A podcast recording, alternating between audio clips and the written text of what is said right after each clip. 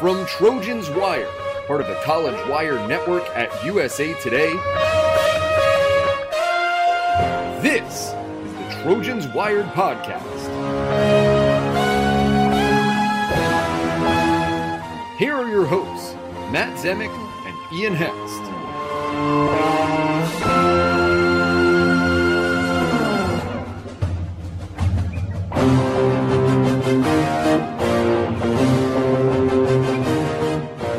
Welcome to the latest episode of Trojans Wired, the podcast, which is an in-house production of the website Trojans Wire, part of the College Wire Network. You know what we're going to be talking about this week? It's the spring game preview because it's Saturday, April 23rd at noon. ESPN's covering the game live. Kirk Herbstreet is going to be part of the ESPN team. It's going to be on the call. So you know that when ESPN and not Pac-12 Network is covering the spring game and is covering it live and sending its A-list commentators to cover it, you know something's different. You know it's not Clay Helton anymore.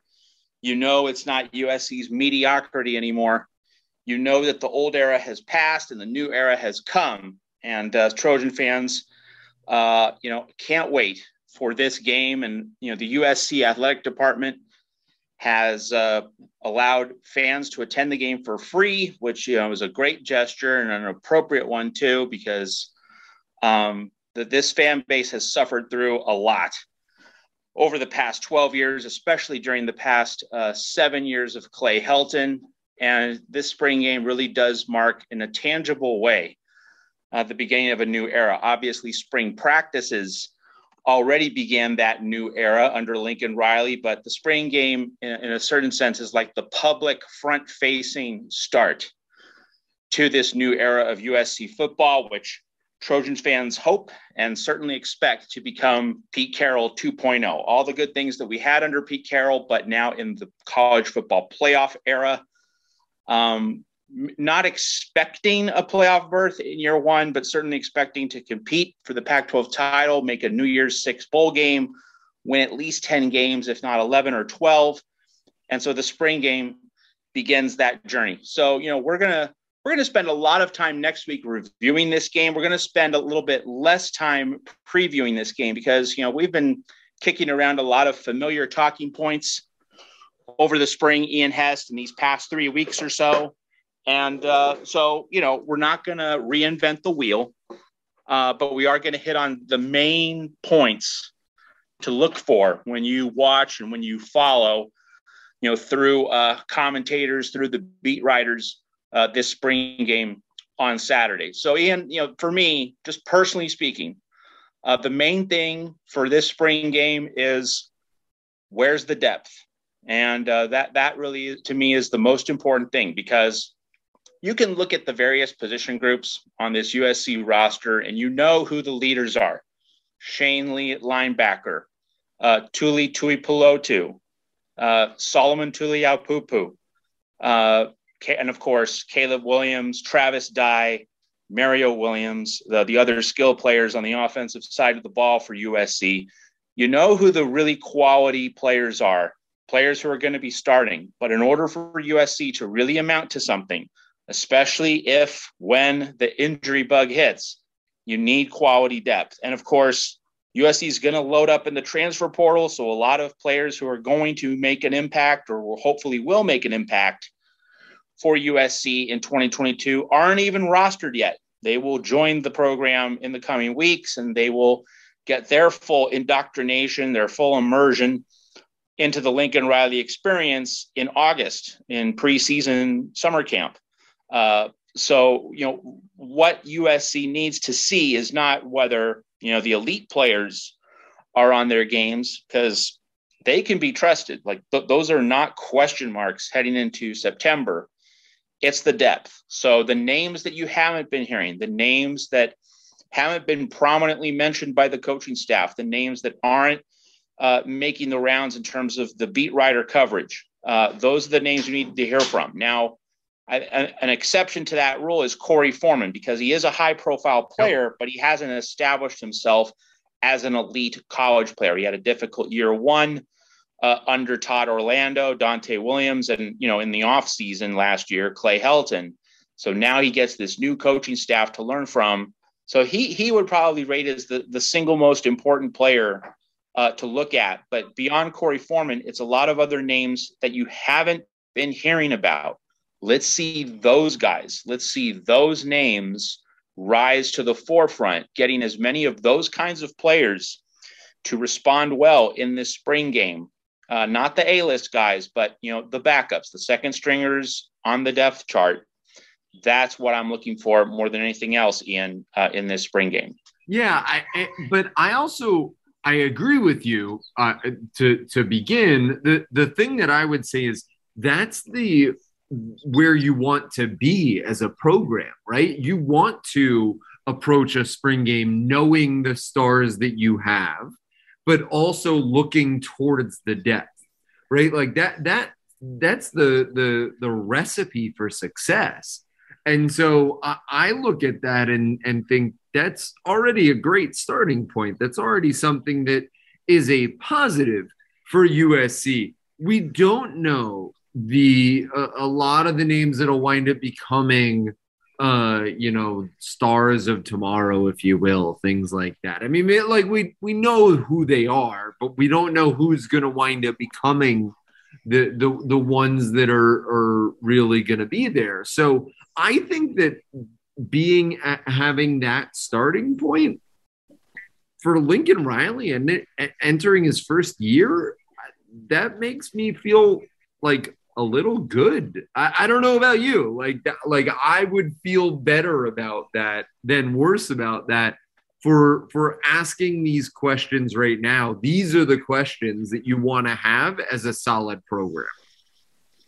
Oh, I would definitely agree with that. And I think that, you know, USC, as much as everyone wants the pieces to fit together in year one, you know, it does bear mentioning that the bigger project beyond one season is to lay the foundation for long-term sustained success. I mean, you're living this experience, you're living this journey, Ian, with Mario Cristobal and Miami and what he is trying to freshly create with your Hurricanes, that, you know, you do want this to be a breakout year. And, you know, Miami, I think, will be projected by many to be the Coastal Division champion in the ACC and play Clemson in the ACC title game. And of course, USC certainly has the expectation this year, not just in the future, but this year, you know, to be a relevant player in the pursuit of the Pac-12 championship. But there is that tension point that, you know, if everything doesn't go exactly right in year one, you know, there's still value in this spring game to the extent that you are reshaping a lot of players. You are getting players, you know, who have potential, but were not well served by Clay Helton and that particular coaching staff to turn around. And it might not fully click in that first year. And that really is the delicate balance and the tricky tension point that Lincoln Riley is wrestling with, is that, you know, maybe the skeptics are right. Maybe the skeptics who said that Clay Helton created so much damage to this program that it can't all be brought back to the expected standard in one year. You know, even if that does happen to be true, and even if the skeptics are correct, you can still begin a transformation. And so this spring game is certainly a first and foremost part of that journey, part of that process of uprooting everything that was bad about Clay Helton and making it better, making it good, and making it long lasting. But the speed with which that transition and transformation occur, you know, that is the lingering question, and we're just not going to get a good feel for it until we get into the meat of the Pac-12 season. You know, the week one game against Rice probably isn't going to tell us a whole lot. Now, week two against Stanford, that's going to be our first real glimpse. And then Fresno State and Oregon State as the month of September continues. All right, by then, you know, by the end of September, we're likely to get a much better feel for where this team, where this program really stands. And so the spring game is just that first step in terms of live action, in terms of taking all of these concepts that Lincoln Riley and Alex Grinch have been trying to convey in practice. The spring game represents a first glimpse of how these players translate that coaching onto the field in at least a simulated game situation. And that begins the road toward, facing the real live action and the pressure of game day in September. Yeah, I agree on that point. But I guess also what I would add to it is the idea of the coaching staff being able to get a little more, situated with everything that what is going on. You had a great article on Trojans Wire earlier that touched to this. And I just want to read what Lincoln Riley's quote included in its part. He said, and I quote, "This team, the individuals on this team, if they've got a staff that does not believe in them, teams know that. Teams sense that. Players sense that. When they know a coach doesn't believe in them, I would say that you can obviously push someone and believe in them at the same time. And it's our job as coaches to find that right balance. And I would say that the positives up until this point, that help, that frustration are that team. You can sick that how you want. When we push them hard, it has responded. Because of that belief and excitement among our staff, it is really high." I read that and see kind of like a guy that gets it, a guy that understands the modern day player, that isn't going to, that wants to push players, but is understanding of this generation and what they're going to tolerate, I guess, and the transfer portal and all of those things. That would give me solace. That would give me understanding that I feel comfortable with. There is that level of warmth in that understanding that he has. Would you agree?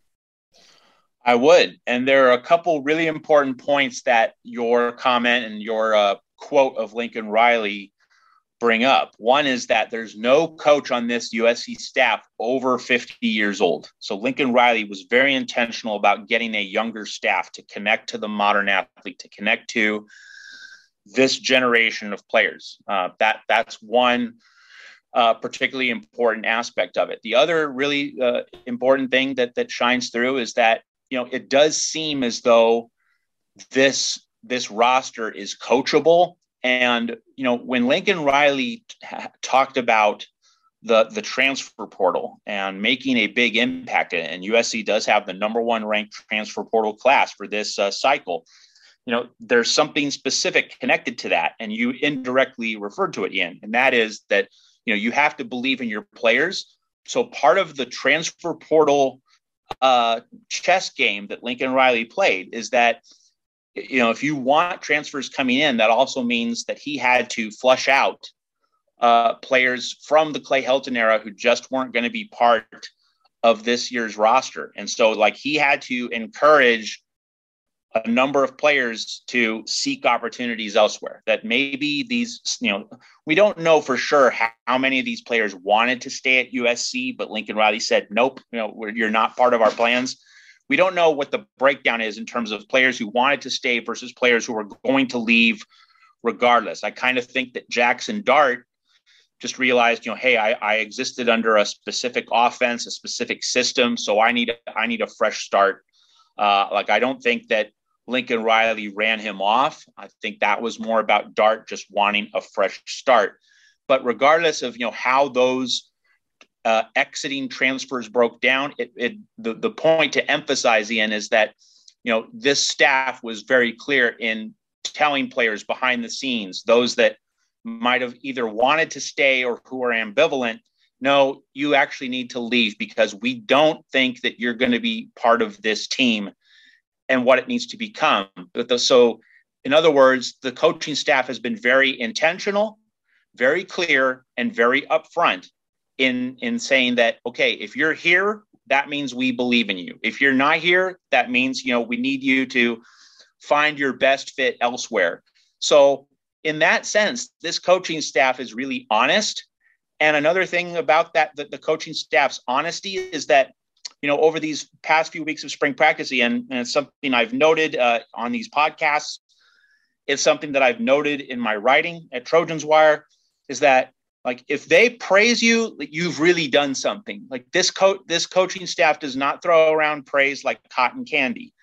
You know, you have to earn praise. That's what this whole gold plating thing has been about. Like, you have to earn praise and commendation on this team. You know, it's, the praise isn't free. Like, you have to put in the sweat.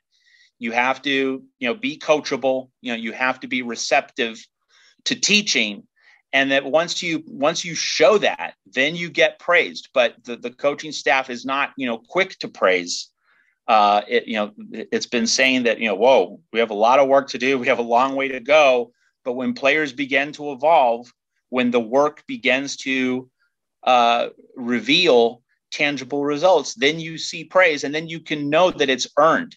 And that goes back to something under the Clay Helton era, that he was always talking about progress when players really weren't advancing all that much, if at all, as players. I mean, you know, we're coming up on the NFL draft. That's going to be also part of our broadcast the next few weeks. And, you know, USC has just not provided a lot of NFL players under Clay Helton. You haven't had the depth, the large draft classes that you had under Pete Carroll. And that points to, you know, a lack of player development, and a lack of player development is very much tied to praising players when they haven't actually merited praise. And that's exactly what this coaching staff seems to be aware of, that we're not going to praise you just because we like you as a person. And I mean, you know, coaches do need to like their players as people. That's part of the transfer portal era. That's part of the NIL era, that coaching staffs really do have to relate to players, but that doesn't mean you pamper them. It doesn't mean that you praise them before they have actually earned praise. And so what the things that you mentioned in that Lincoln Riley quote, those are a number of points of emphasis worth pointing to as we head into the spring game. The interesting part that you brought up there is the idea of maybe like players earning their keep, earning their spot. And if they don't, then they're welcome to transfer out. And maybe that is like the modern day college football that we're all trying to get adjusted to. But I like that idea of earning your spot. And that makes a spring game like so interesting, right? Like it makes jobs up for grabs. Well, I don't want to call it a job, but like spots up for grabs. Yeah, if we paid players, if we gave players a take-home paycheck, it would be a job. But yeah, yes. Right. But it makes spots up for grabs. And, yes. And so it does really make a spring game like we're about to see a window into understanding who wants to put in that work, who wants to put in that effort. And that can like exhilarate not only a team, but a fan base and a program that it hasn't had in several years.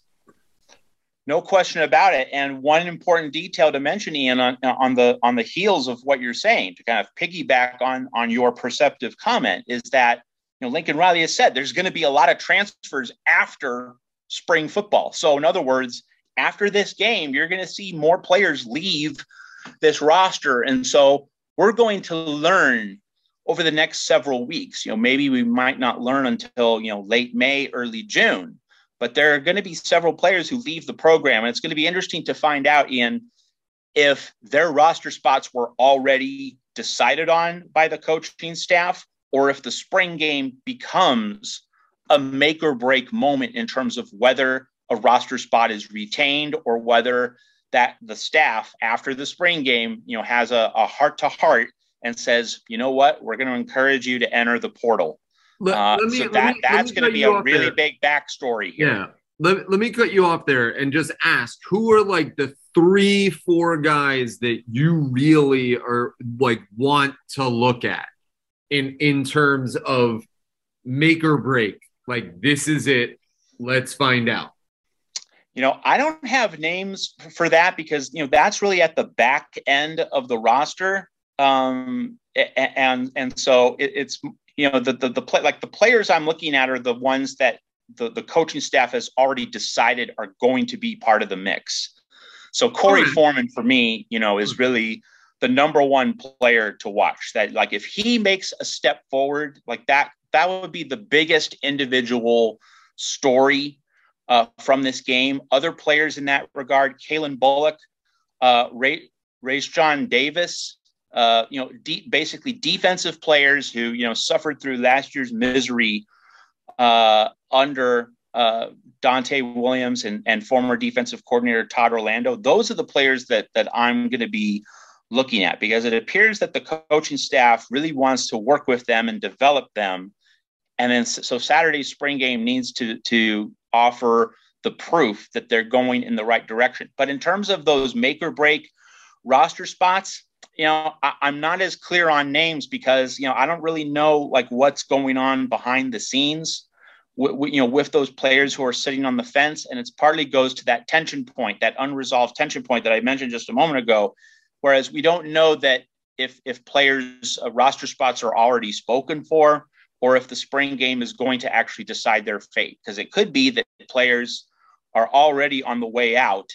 The spring game isn't going to actually change the calculus. The coaching staff has already privately decided, you know, where it wants to make the changes. So not knowing that, you know, not being 100% clear on that, that's why it's hard for me to provide specific names. I would say that, you know, most of those kinds of players, most of the make or break players are going to be on defense, because, you know, that is where there are so many more question marks given how bad last year's defense was.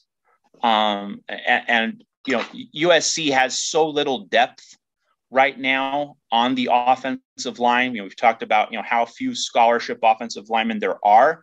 So I can't imagine a large number of offensive linemen leaving in the portal, because USC doesn't have many bodies to begin with. It's very similar in the running back room, that it's hard to see a lot of running backs, you know, being in a make or break position, because there just aren't many running backs to begin with as well. I think that I feel reasonably confident in saying that if you have portal departures about to happen after the spring game, they're going to be mostly on the defensive side of the ball. That I can feel pretty confident about. But which guys are, you know, in that 50-50 realm in terms of whether they stay or whether they go, I'm not sure exactly where that falls, because the coaching staff seems to be in a position where it wants to work with a lot of the guys who struggled last year. You know, so which ones are on their way out? They're probably players who, you know, weren't in a position to contribute heavily to this year's roster to begin with. So the latter part of that question is how much do you put stake into which team is constructed the way that it is, and who gets put on different rosters? How do you feel that that's going to look? Well, I think that, you know, keeping in mind that ESPN is going to be covering this game, and keeping in mind that, you know, it's going to be a real showcase for the program. I mean, I think that the way everything's formatted for the spring game is going to be done to, you know, just produce the most spirited kind of competition imaginable. And that gets to one other, you know, significant storyline surrounding this game. And that is that Lincoln Riley very recently said, you know, this is not going to be a game of tag. You know, it's going to be physical. The pads are going to pop. They need to pop. The coaches need to see a physical product. The players need to be part of a physical product. And of course, the fans and the national TV audience need to see a physical product. And I think that in terms of the optics of this game, and in terms of how Kirk Herbstreet and ESPN witnessed this game. Like, that is going to be the selling point for Lincoln Riley in terms of, you know, when he talks to this team before this game. And it is, you know, just kind of like a scrimmage, you know, it's not like an actual game that you'll see in September, you know, so some things about this game will be simulated. Obviously you won't want to see Caleb Williams, you know, take any significant blows, but Lincoln Riley is going to impress upon his team, Alex Grinch, you know, upon his defense, the need to play with a great level of physicality and passion, because, you know, there's just no room in football to second guess yourself when you're on the field. You know, you can't think too much. You need to play the game at full force. And so there's going to be a lot of teaching in and around that reality of, all right, it's just a spring game, but we still need to bring the fire. We still need to bring the energy. And so the rosters are going to be designed in such a way that, players who are at the same level of evolution. I think that really gets down to it. Players at the same level of evolution are going to be split up into the two teams, that whatever can create a relatively even position battle. So you're not going to see the team split up where, you know, one side is perceived to have significantly better experience or fluidity or polish. They're going to try to balance it out as much as possible in terms of the stages of evolution for each player. And in terms of one-on-one matchups, whether that's a cornerback against a wide receiver, whether it's an interior defensive lineman against an interior offensive lineman, just to balance the scales as much as possible in terms of creating even matchups. Because one thing we talked about on last week's show, Ian, was the reality that as much as this coaching staff needs to develop players, because Clay Helton was horrible at player development, the evaluation part of this, you know, evaluating players so that they can see, you know, who should go where, you know, in summer camp and leading into the season, the evaluation piece is more prominent than the development piece right now. That's also going to be a part of the calculus when, you know, in terms of those make or break players, whether they are retained or whether they're asked to transfer after this game. So creating the rosters so that they can evaluate players, that's going to be a central factor. And so it just reinforces the simple point that they're going to try to create the most even matchups possible, in my estimation, when they divvy up the roster assignments for this game. Why would you want to do that? Would you not want to have the ones versus the twos? Why would you want one versus one? You know, you're not going to, I don't think you're going to learn too much about a player if you put him in a very favorable matchup or a very unfavorable matchup.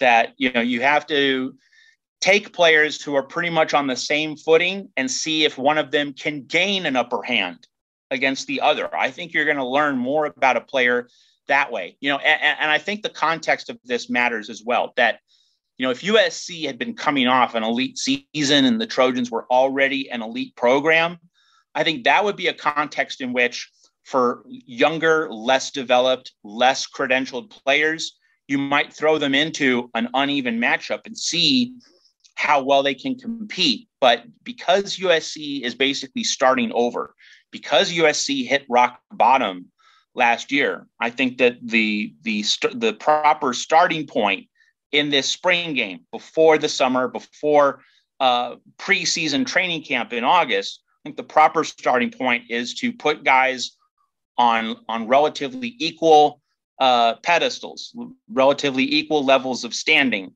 and see if, you know, all other things being equal, how they respond and if they can gain leverage, if they can gain an advantage, if they can show, you know, that they're capable of rising above the guy across the line on the other side of the ball. I just think that for in this particular competitive context, I think that's the better way to organize the rosters. And I think that, you know, as guys find their footing more, as they find their sea legs, as they grow in confidence, as they become more self-assured, then you can throw them into more challenging matchups. Not to say that these matchups are unchallenging, but like the degree of difficulty, I'd say that you try to put guys on equal footing first, and then once they improve, then you throw more at them. You know, it's kind of like when you're taking over a team,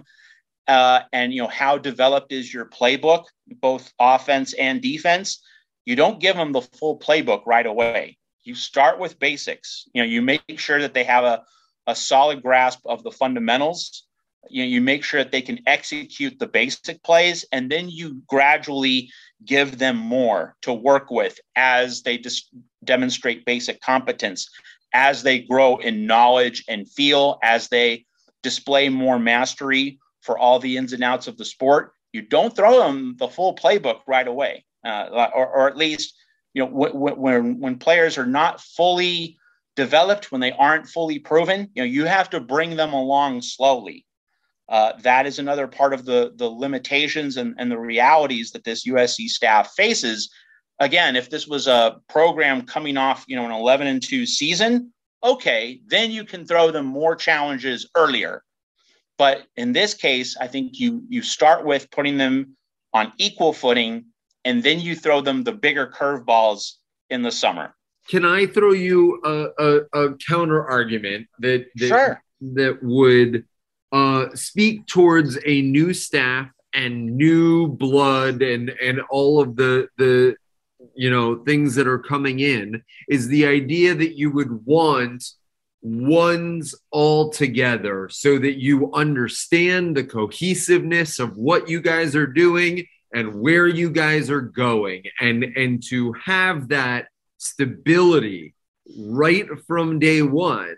To be able, I'm not advocating for this. I'm just saying that there is another idea behind this that you possibly could understand, that you would want to have all of this, like you pointed out earlier, knowing not a lot, but some of the guys are going to be transferring anyway into the portal, that you could just create a stability of your number one offense, your number one defense, and you could throw it against itself and learn what you have.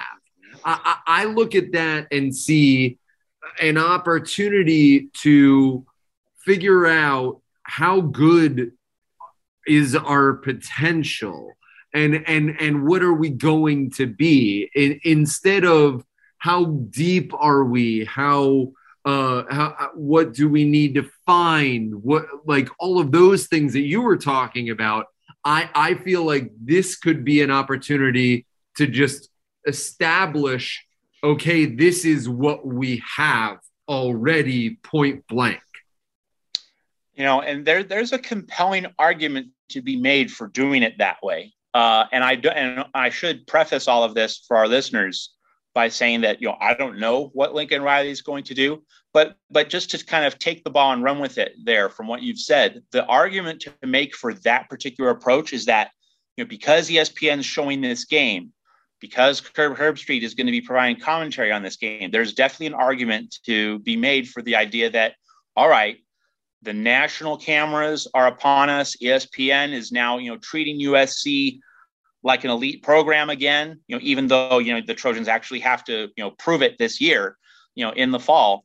But the argument is that, all right, we're going to put all our number ones together so that they see our offense humming along, as a roaring Ferrari, to get the eye of recruits, to get the eye of transfer portal entrants, to capture the attention of various people around the country. That would be the argument in support of, putting all your number ones together and loading up to display that cohesion, that polish, that experience, and emphasizing that in the spring game. And it's worth noting that Georgia, Texas A&M, and LSU all have significant offensive players in the transfer portal. Now, one Georgia offensive lineman not flipped.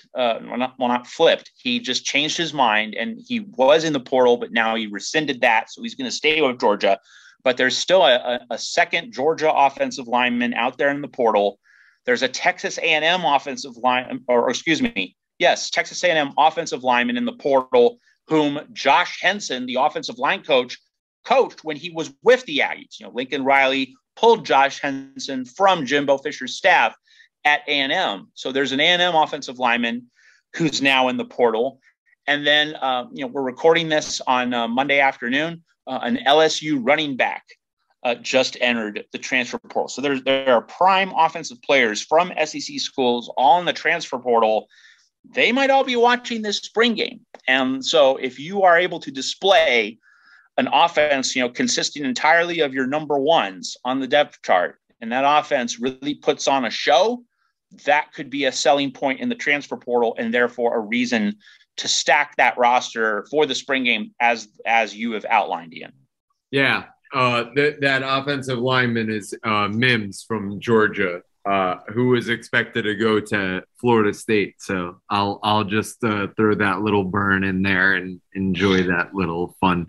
But I was interested to hear that how much you've referenced the idea that, you know, ESPN's going to be there, Kirk Herbstreit's going to be there. Like, is that relevant? Is that a thing that you care about?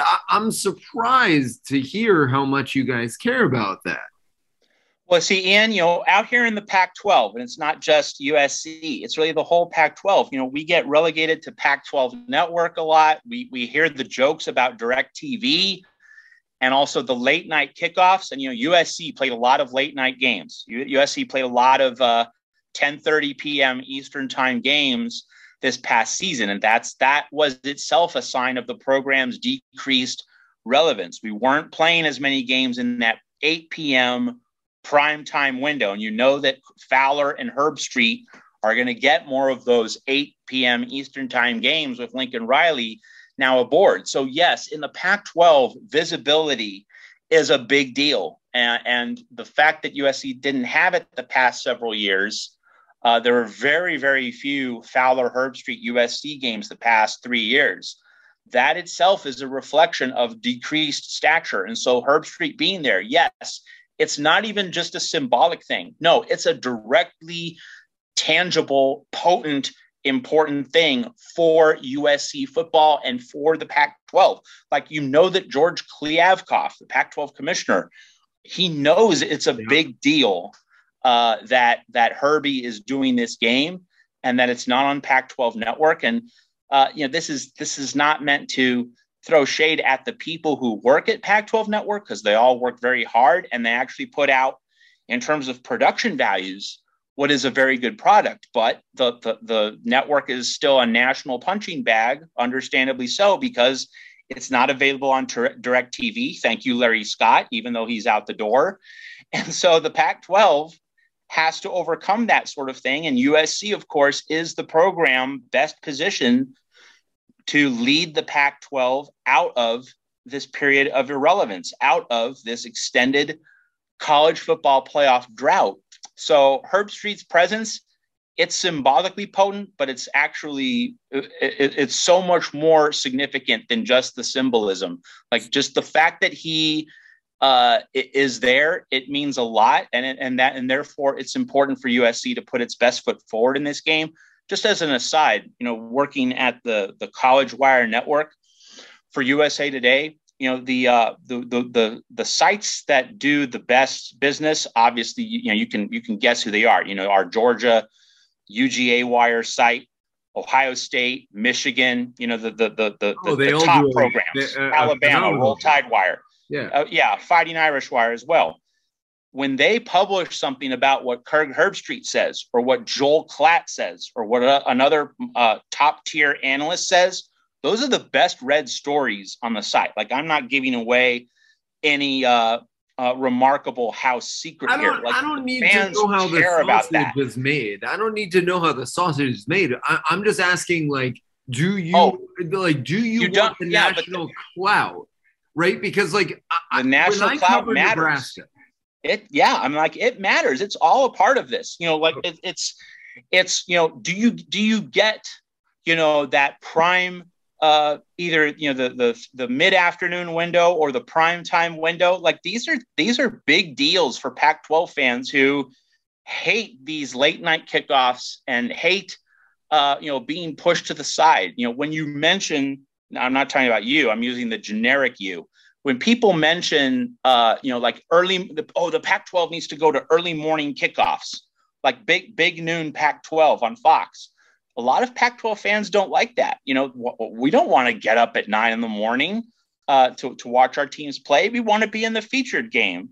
It's such a recurring issue for Pac-12 fans, you know, when their teams play. And my sense is that, you know, in the rest of the country, or at least most of the rest of the country, that's just not as much of an issue. Not to say it isn't an issue, but it's not as much of an issue.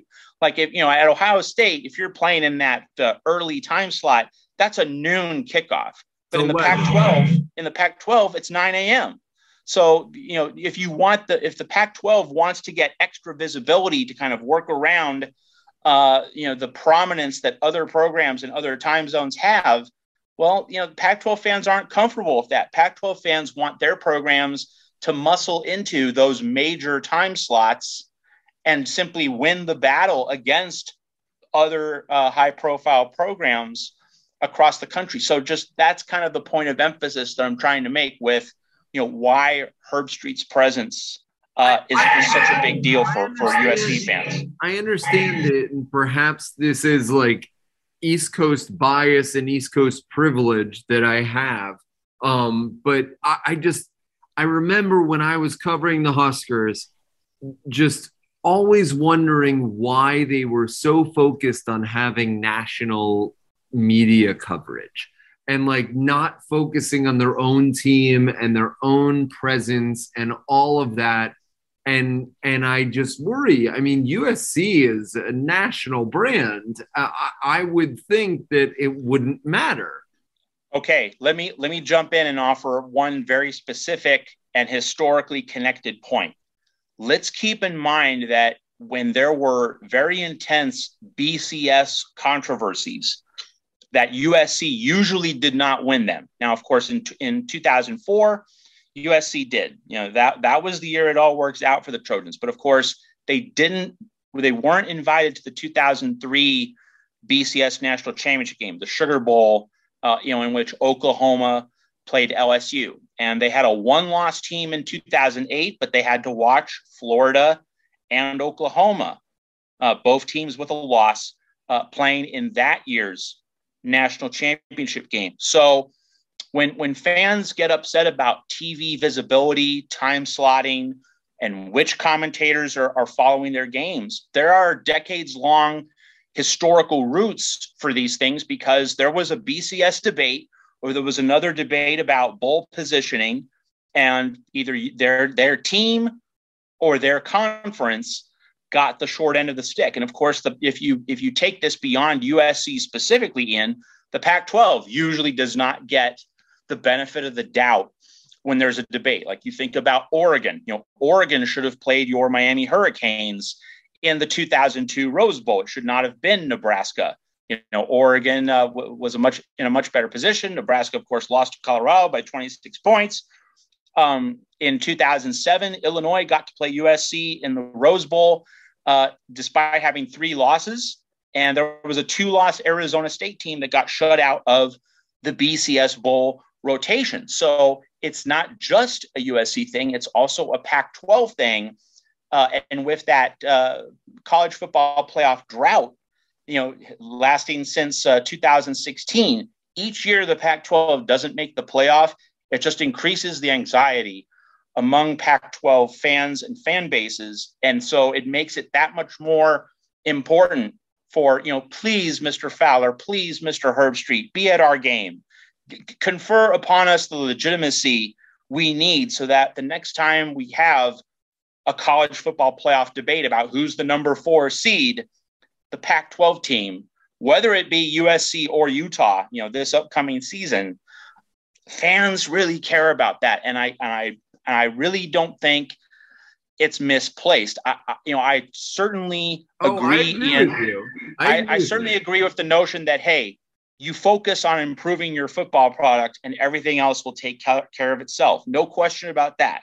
Like if you're spending more energy worried about ESPN's announcers or time slotting than how your own program is doing, yeah, that is a misplaced energy, or, you know, it's not fully calibrated energy. But the idea that this stuff matters, it doesn't matter more than how well your football product grows, but it does significantly matter on its own terms. I think that it's important to stress that. What I'm saying is, like, I completely understand what you're saying.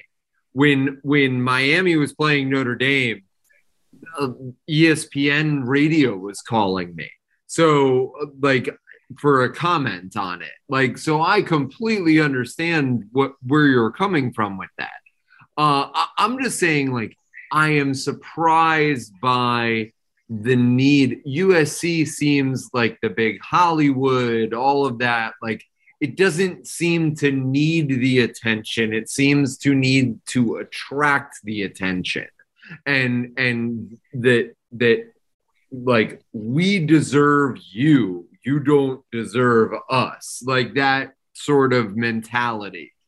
Maybe I'm wrong in that. I could be entirely. Well, okay. There are some nuances here. So I don't think USC fans are desperate for the attention, like as though they're begging at a soup kitchen or something. But they certainly view it as important. They certainly view it as, okay, this is part of our improved stature. And that improved stature for a USC fan, that is supposed to translate into getting the benefit of the doubt. You know, let's say that USC goes 11-1 this season, and you have a really close debate between an 11-1. Well, then USC then wins the Pac-12 title. So 12-1 USC against 12-1 Georgia for the fourth playoff spot. So who wins that battle? And so having Herbie and Fowler calling, let's say, 4 USC games this year instead of 2, that might have a real material effect on whether USC I think it absolutely does. That hypothetical debate against Georgia. So, I think it absolutely does. So I don't think we're begging for breadcrumbs, but it's, we need that stature, that's part of the revival. That's part of USC being USC again, is having the elite broadcasters in the preferred time slots. There is an expectation that is the way things should be. And so maybe the ultimate nuance here, Ian, is that it's more about, we expect to have the elite broadcasters again, and if we don't, there's something wrong. So maybe it's more of, this is the way things are supposed to be, and if it's not the way things are, then we're going to get angry. If Herbie wasn't calling this game, you might have had a lot of outrage, whereas he's calling this game. So okay, this is just the way it's supposed to happen. I think so. It could be more that there. Yeah. So it's more about, if these things didn't exist, you'd see a lot of outcry, rather than, people are thanking God for manna from heaven that this is happening. It's not so much that. It might not be the outpouring of gratitude so much as it's the absence of negative outcry because Herbie's there at the spring game. I completely agree with you, and I think that's also why a lot of us are looking forward to USC's spring game coming up. I think that is exactly why USC could be, to use the trope, back, quote unquote, that USC is back in the discussion and could be considered a future player in the playoff, which this is a signifier of, I guess. No doubt. And so, Ian, as we close the show, I mean, we kind of went longer than we both had personally planned to, but we went on this this road of media visibility, which I think is a fascinating and great way to lead our fans, to lead our listeners into this game. We're going to spend a lot more time breaking down players and position battles, on the other side of this game, you know, seeing what happened, seeing where the roster stands. We might already get plenty of transfer news by the time we record next week's show. So it's going to be fascinating to see the various things that happen at the spring game. It's going to provide us with a lot of news for a few weeks before we then settle into a wave of portal developments and then the off season where we're going to have some exciting stuff for our Trojans Wire listeners. So for Ian Hest, this is Matt Zemek signing off. USC spring game, Saturday, April 23rd, noon Pacific time in Los Angeles on ESPN. You want to watch that game? We're going to break it down next week on the next episode of Trojans Wire. So long.